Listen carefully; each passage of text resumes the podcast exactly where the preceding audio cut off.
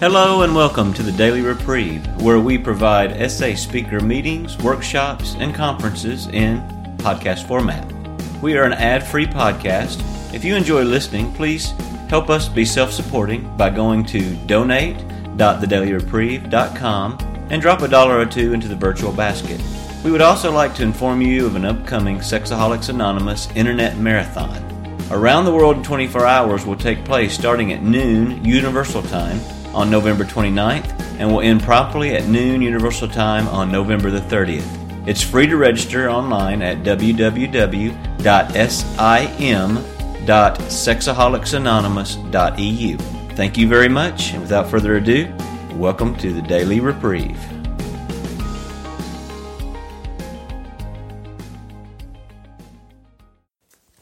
Hello, my name is uh, Federico, and I'm a grateful recovering sexaholic from uh, the UK. Um, I'm grateful to be have been sober or to have been kept sober by my higher power, working through this program since May 2011. Um, and that is for me a daily miracle. I'm grateful to have been asked to share today on the White Book on pages 9 to 11. So, starting at the start of the personal story and ending um, in the section titled uh, A New Phase, which is on page 11. So, um, um, I'll read a little bit and uh, just share a few thoughts as I go along. I'm not any sort of authority on the White Book, um, but it certainly describes me as a sexaholic uh, really, really well. So, um, yeah, so the start of page nine, a personal story. What was it like? I hope I never forget for if I do, I'm liable to go right back out there and think I can lust like a gentleman again.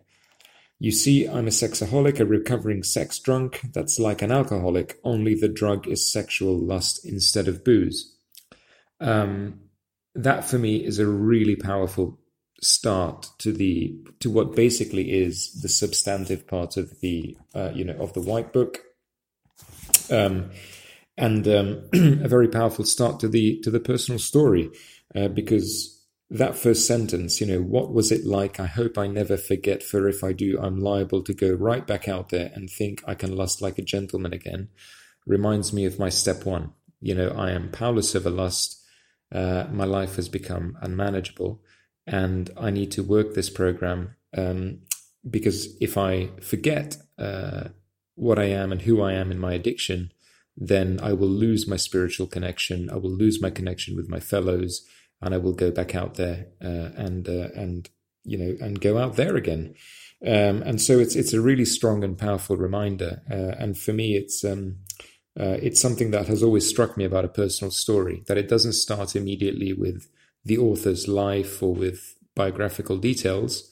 It starts with this statement: "What was it like? I hope I never forget."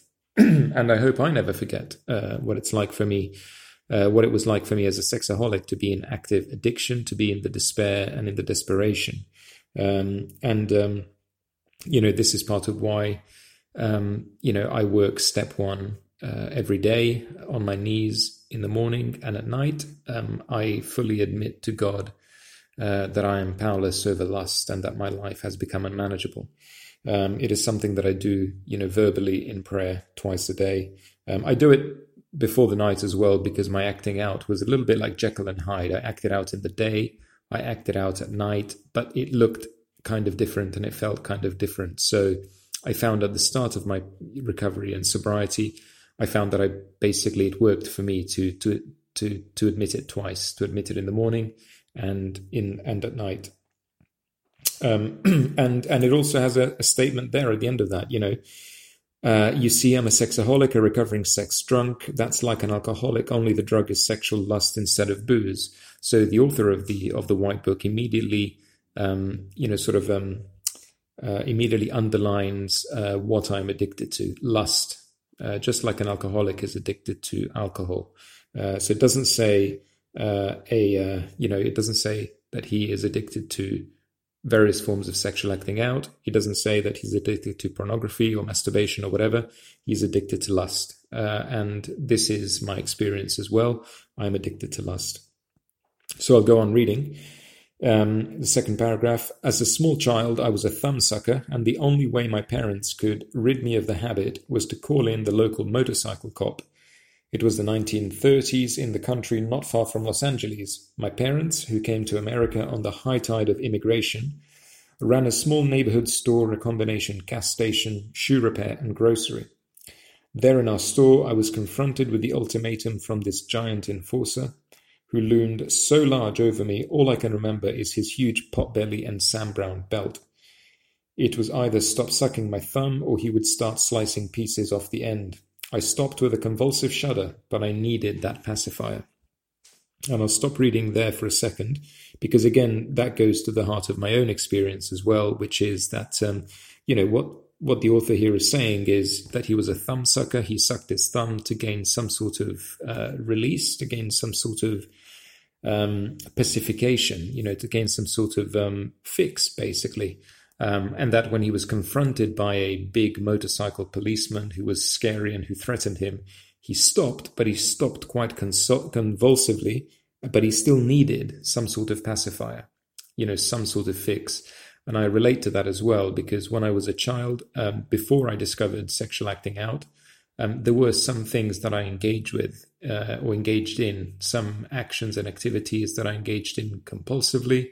Um, and the reason I engaged in them is that they took me away from reality. So I became a very good reader very early on because I found that I could um, go off into fantasy and uh, you know go and live in different worlds. Basically, not be me and not be where I was. You know, uh, I would read novels and comic books, especially, um, and just fantasize nonstop. Um, my family, of course, loved it because I was reading a lot uh, and I became very, very literate. Uh, but the reality is, I was doing it, uh, you know, compulsively. Um, and likewise, with one of these behaviors in particular, I do remember having an episode like this with the motorcycle cop, um, where um, somebody confronted me uh, quite aggressively about something that I was doing. I stopped doing it, uh, but it didn't go away. The need to find some way of um, fixing myself did not go away. It just I just pushed it inside, and of course, it just came out in in other ways. So I'll go on on page ten. The only other obsessions I can remember before age 8 were the Sunday comics and evening radio adventure stories and mysteries. My brother and I would practically crawl inside the loudspeaker to lose ourselves in total fantasy and escape the harsh realities of depression poverty, which took our father and left mother with three hungry excuses for anxious desperation. And the thing that strikes me there is that thing about crawling inside a loudspeaker to lose ourselves in total fantasy and escape harsh realities. Yeah. So again, I relate to that because I one of the things that um, was really prominent in my childhood was I was obsessed with comic books and with the images and with the pictures. And I would read them for hours and read them again and go through them again and again and again. And this is before I developed any sense of my own sexuality or of sex or anything.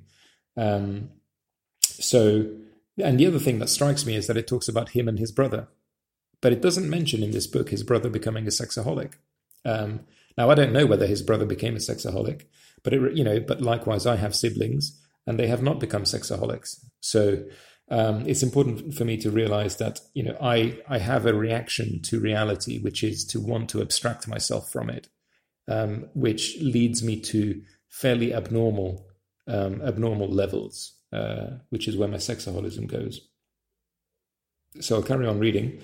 My favorite comic strip was Flash Gordon, with its brave men, marvelous machines, and gorgeous women in stunning and revealing costumes.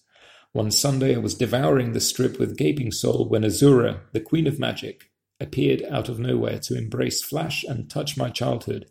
A strange new experience. The sexual arousal gave me the means of flight from reality, and I found myself compelled to escape daily into the ecstatic oblivion that masturbation provided.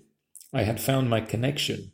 It was imprinted from the very beginning, and sex would thereafter become dependent on picture women. Um, and this reminds me, uh, so I'll stop reading there, but this reminds me of um, of the time before I knew anything about sex, years before years before I found sexual acting out, I started becoming obsessed with the body parts of cartoon women. Um, and um, I would look at them obsessively, not knowing why I was doing that. Um, and I would I would fantasize about about these cartoon women that I was reading about on comic strips. Um, and what was at the heart of it, I think, was again this sense, this need for that connection. And in, in the book here, um, the author puts connection in between brackets because, of course, what he's talking about is is the misconnection. You know, is the connection with something unhealthy, with something other than what I'm really looking for. So I, I totally relate to that. And then he goes on and says, though developing normally physically, I stopped maturing emotionally. In grammar school, I wanted so to break through and relate to other children, but never quite made it. I just wasn't there. I was off somewhere hiding inside myself, peering out at the world like it was all just another show being imagined in my head. Loss of emotional control was also evident during this period and in ensuing years in fits of temper. I would vent my suppressed resentment and strike out in violence against my brother. Um, so this tells me about the author's, you know, the author has started acting out. He started trying to make that misconnection through images, through masturbation, and it's started immediately to take him away from reality, you know, um, and into himself. He's talking there about um, you know, I was off somewhere hiding inside myself, peering out at the world. Um, and again, this describe my, describes my own experience very, very well, especially from when I discovered sexual acting out onwards. I was increasingly isolated, even though on the outside I might not have looked like it. You know, there is that expression, you know, the lights are on, but no one's in. Uh, I was very good at uh, sort of being there, but in my head i was i was somewhere else um, i was in you know fantasy in another world or i was in fear i was in resentment i was in anger uh, i was in anxiety you know and it talks there about um, loss of emotional control um, and the next paragraph says junior high school was more of the same only with more anxiety boys and girls were pairing off but i felt like the misfit still peering out at the world and masturbation, always masturbation. I used it as a pacifier, pacifier, soporific for escape, and for feeling I was really alive. High school was the worst. I remember girls wanting me, but I still couldn't break through. I had a crush on a girl, but the best I could manage was looking at her when she couldn't see me looking. It was in high school where I began seeing what was really going on between the sexes, secretly yearning for some of the action, not yet knowing what it really was. So I stole the locked supplement to the biology textbook and discovered, to my great surprise and pleasure, how humans had sex with each other. That's learning the hard way for someone who'd been a sex drunk for nine years. In high school, some of us would work half a day in the aircraft industry, then go to school the rest of the day. I remember bucking rivets on bombers, where the back alley talk did more to feed my lust than pictures ever did. Part of me wanted what was on the wild side and wouldn't be satisfied with it without it. Religious upbringing notwithstanding, that plus a few brief encounters with the high school temp- temptresses, I see now they may have been captive to lust too. Um, lit the fuse of desire that would smoulder for years to come. I was extremely allergic to lust all along, but never knew it. I just had that devastating feeling of being different. Um, so here, what what that describes for me is um, you know is that increasing need for acting out um, again in order to to fix that feeling of of um, you know to fix that feeling of um, of being different. Um, but also it kind of describes for me a, a, sense of separation also because it talks there about um, you know um, the author wouldn't be satisfied without lust religious upbringing notwithstanding. And that was my experience as well. Uh, I did have a religious upbringing. Uh, I am still religious um, but I, uh, but it, um, but the experience of my disease is that lust hollows out uh, my insides. Uh, you know, hollows hollows me out from inside, and I was certainly still doing you know religious actions on the outside, but uh, but again there was very little. There was a lot of emptiness. You know, there was a lot of emptiness on the inside. And what I did use as well to fill that emptiness is yes, is lustful talk, lustful materials, etc. So where it talks about the back alley chat, etc. That's where you could find me in my teens and twenties. You know, whenever especially I was around other males, um, I was the one who was pushing the lustful, you know, the lustful conversation uh, because you know, conversation, mentioning it, mentioning lustful topics was a way for me of getting small sips of lust um, that could sort of, you know, keep me going through uh, through the day. And then the final paragraph there is whatever else was going on in those years, two things were as certain as my own existence, maybe more so. The daily need for my sexual drug to ease the emotional turmoil inside, and the continuing search for pictures to feed the idolatrous craving. So, again, there's a lot there. Um, he identifies this um, these two needs um, the daily need for my sexual drug to ease the emotional turmoil inside. And that sort of says to me that uh, the author of the White Book was not acting out in a you know in a random irrational fashion. There's a reason why the acting out was happening, um, even though it might not have been obvious that reason. But the reason was to ease the emotional turmoil inside. So my disease makes me feel separate. I feel irritable. I feel separate and different. Um, and I need to ease that turmoil. Um, so I ease it by acting out, which makes me feel even more separate. And and and the story goes on. Um, and the second the second reason the second thing that he identifies is the continuing search for pictures.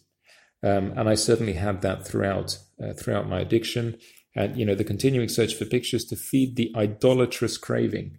So the uh, idolatry here, and and it's a word that is used quite a bit in the White Book. Uh, so idolatry here, uh, for me, uh, what I relate to is that throughout my addiction, what I was doing was basically acknowledging the fact that lust was my higher power, was an idol, you know, represented God for me, um, became God for me. You know, I spent so much time and energy and activity on uh, on lust and on feeding my addiction. So, in this sentence, the author of the White Book really identifies the fact that you know there is a um, there is almost a step two experience that happens for me uh, when I'm in my addiction. I have a higher power, except that that is a negative, destructive higher power. Uh, lust is my higher power. Um, and so once I've done step one, once I've admitted powerlessness over lust, uh, once I've admitted my unmanageability over my life, then I need to find a power that is greater than my existing higher power. So in my addiction, my existing higher power is lust. Uh, and in step two, I need to find um, uh, I need to find a power greater than lust, uh, who can, you know, a power that can keep me sober. Um, I think I can safely say from my own experience uh, that I, I, feel the action of that higher power that keeps me sober uh, on a daily basis and have done so for the past seven years and a bit. Um, for me, that is a total miracle. I had no hope that that could work uh, when I came into this program. Uh, in fact, one thing I could probably honestly say when I came into the program is that I could honestly say that I could not uh, could not, you know, I didn't even harbor a hope that I could be kept sober for a day, uh, let alone, you know, weeks or months or years. Uh, for me, that is a total miracle, uh, and it is proof that the program works. And I'm very grateful for the for the author of the white book. I'm very grateful for whoever sat down and you know put it down on paper because it describes me as a sexaholic. It describes my acting out. It describes what goes on inside me, you know, really, really well. And with that, I'll sign off and uh, thank you for asking me to share. Hello, I'm Tim, grateful recovering sexaholic. By the grace of God in this program, I've been sexually sober since May 15th, 2010, and largely a large contributing factor is this white book and having the opportunity to read through it and read through and work the steps with my sponsor, my SA sponsor, and have enjoyed the miraculous healing essentially that's occurred and spiritual awakening that has occurred as a result of working through the steps and reading this magnif- magnificent book. I'm starting on page 11 uh, with the section called A New Phase and going through page 13, uh, just before the section entitled Marriage. So, starting on page 11, it says A new phase. The U.S. Navy was the first time I can remember trying seriously to stop masturbating. Sensing something must be wrong, I brought huge hunks of willpower into play, along with new religious convictions. But all that did was turn me into a periodic. That's the term alcoholics use to describe the kind of drinking some of them did. Daily drinkers keep a certain level in their system. Periodics can go without alcohol for days, weeks, or months and then binge. I would force myself to go, go a few days or so without resorting to masturbation. After all, I was a man now, wasn't I? But this new pattern only worsened the inner conflict and fled my de- or fed my denial that there was a real problem. Now, concerning this little section right here, in my case, I wasn't in the Navy, but I did something that I thought would help me stop for sure which was to go on a mission uh, for my church. I thought, well, if I go on a mission, I will. Uh, I'll be miraculously cured. I knew that my higher power could do things that I couldn't do. What I didn't realize was how my higher power is going to make it possible for me to quit and stop uh, masturbating, but not only stop masturbating, but stop lusting, which I didn't realize lusting was my problem. So, uh, obviously, the White Book helped me to identify that that was the case, uh, that my problem uh, wasn't masturbation, which I thought it was, and had s- spent a lot of time trying to prevent or stop by setting goals and so forth, uh, which never worked. When I went on my mission, I became a periodic, uh, just like it mentions here. I was able to white knuckle um, quite well, and actually for quite a long time, primarily because I was actually trying to do something that I'd learned how to do in SA, which was turn my life and will over to a higher power or the God of my understanding. Unfortunately, my God of my understanding, even though I was uh, spending time being a missionary, I didn't truly know my higher power to the level that I know now. So I'm really, really grateful for this. Now, continuing on, the very bottom of page 11, after the Navy, I entered college and worked summers in the aircraft industry. What a tremendous surprise to discover the stand, the stand around the corner where I could buy a whole magazine full of women.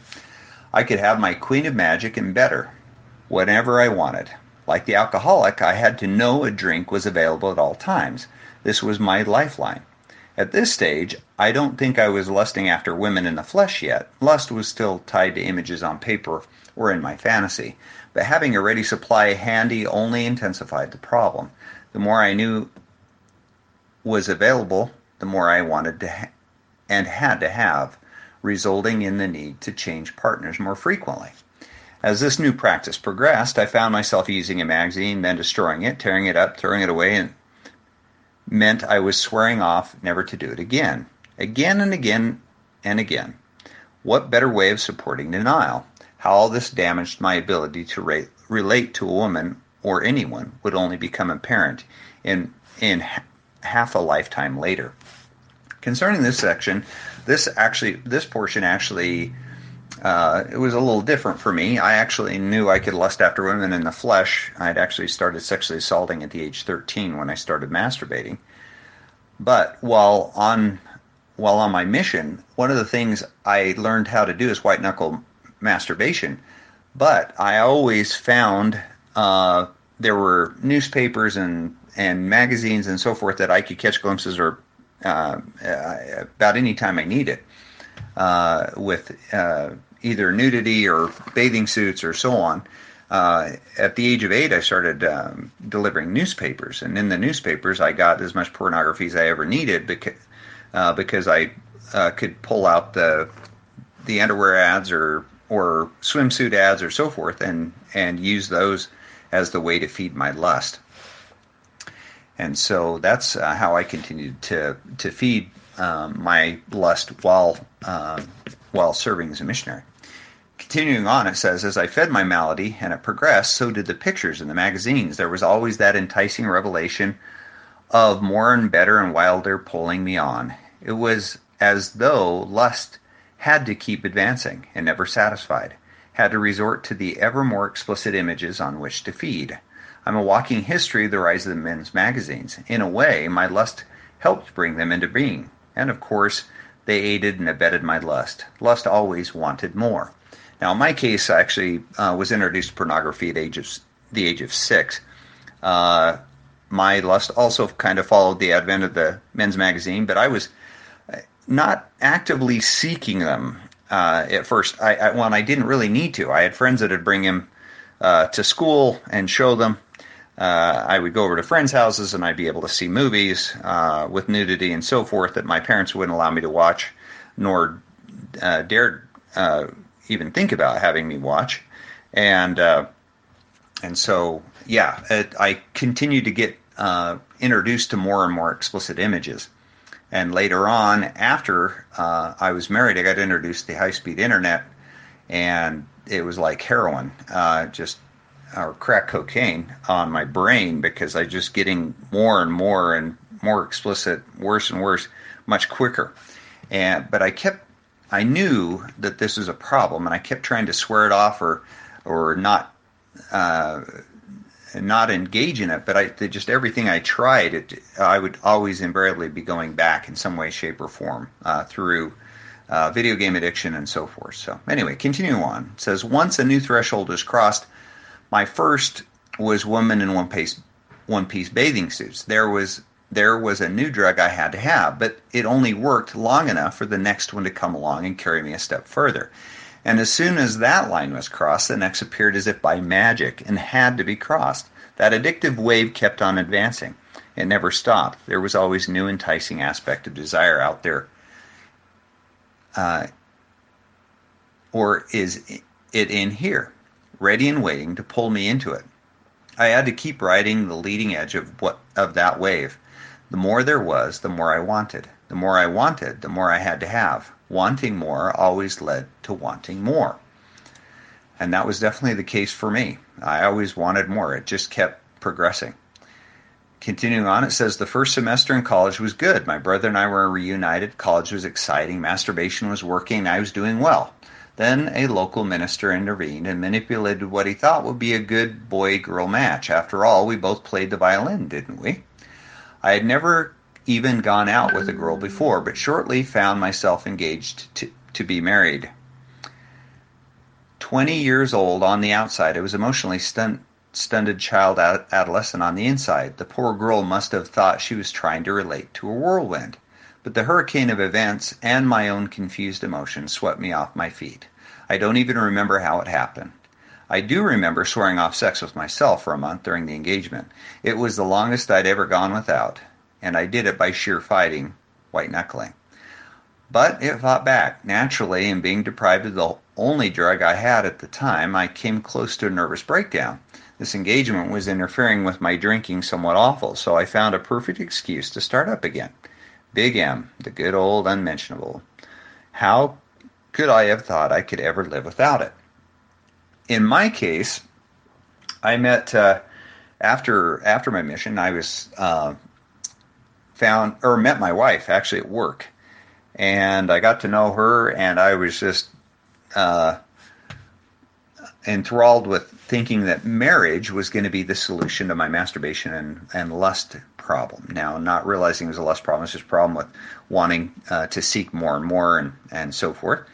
And uh, so I pursued marriage. And that'll be the next section. And so I'm Tim, grateful recovering sexaholic. And uh, I found out later that marriage indeed was not the solution to my uh, problem with lust addiction.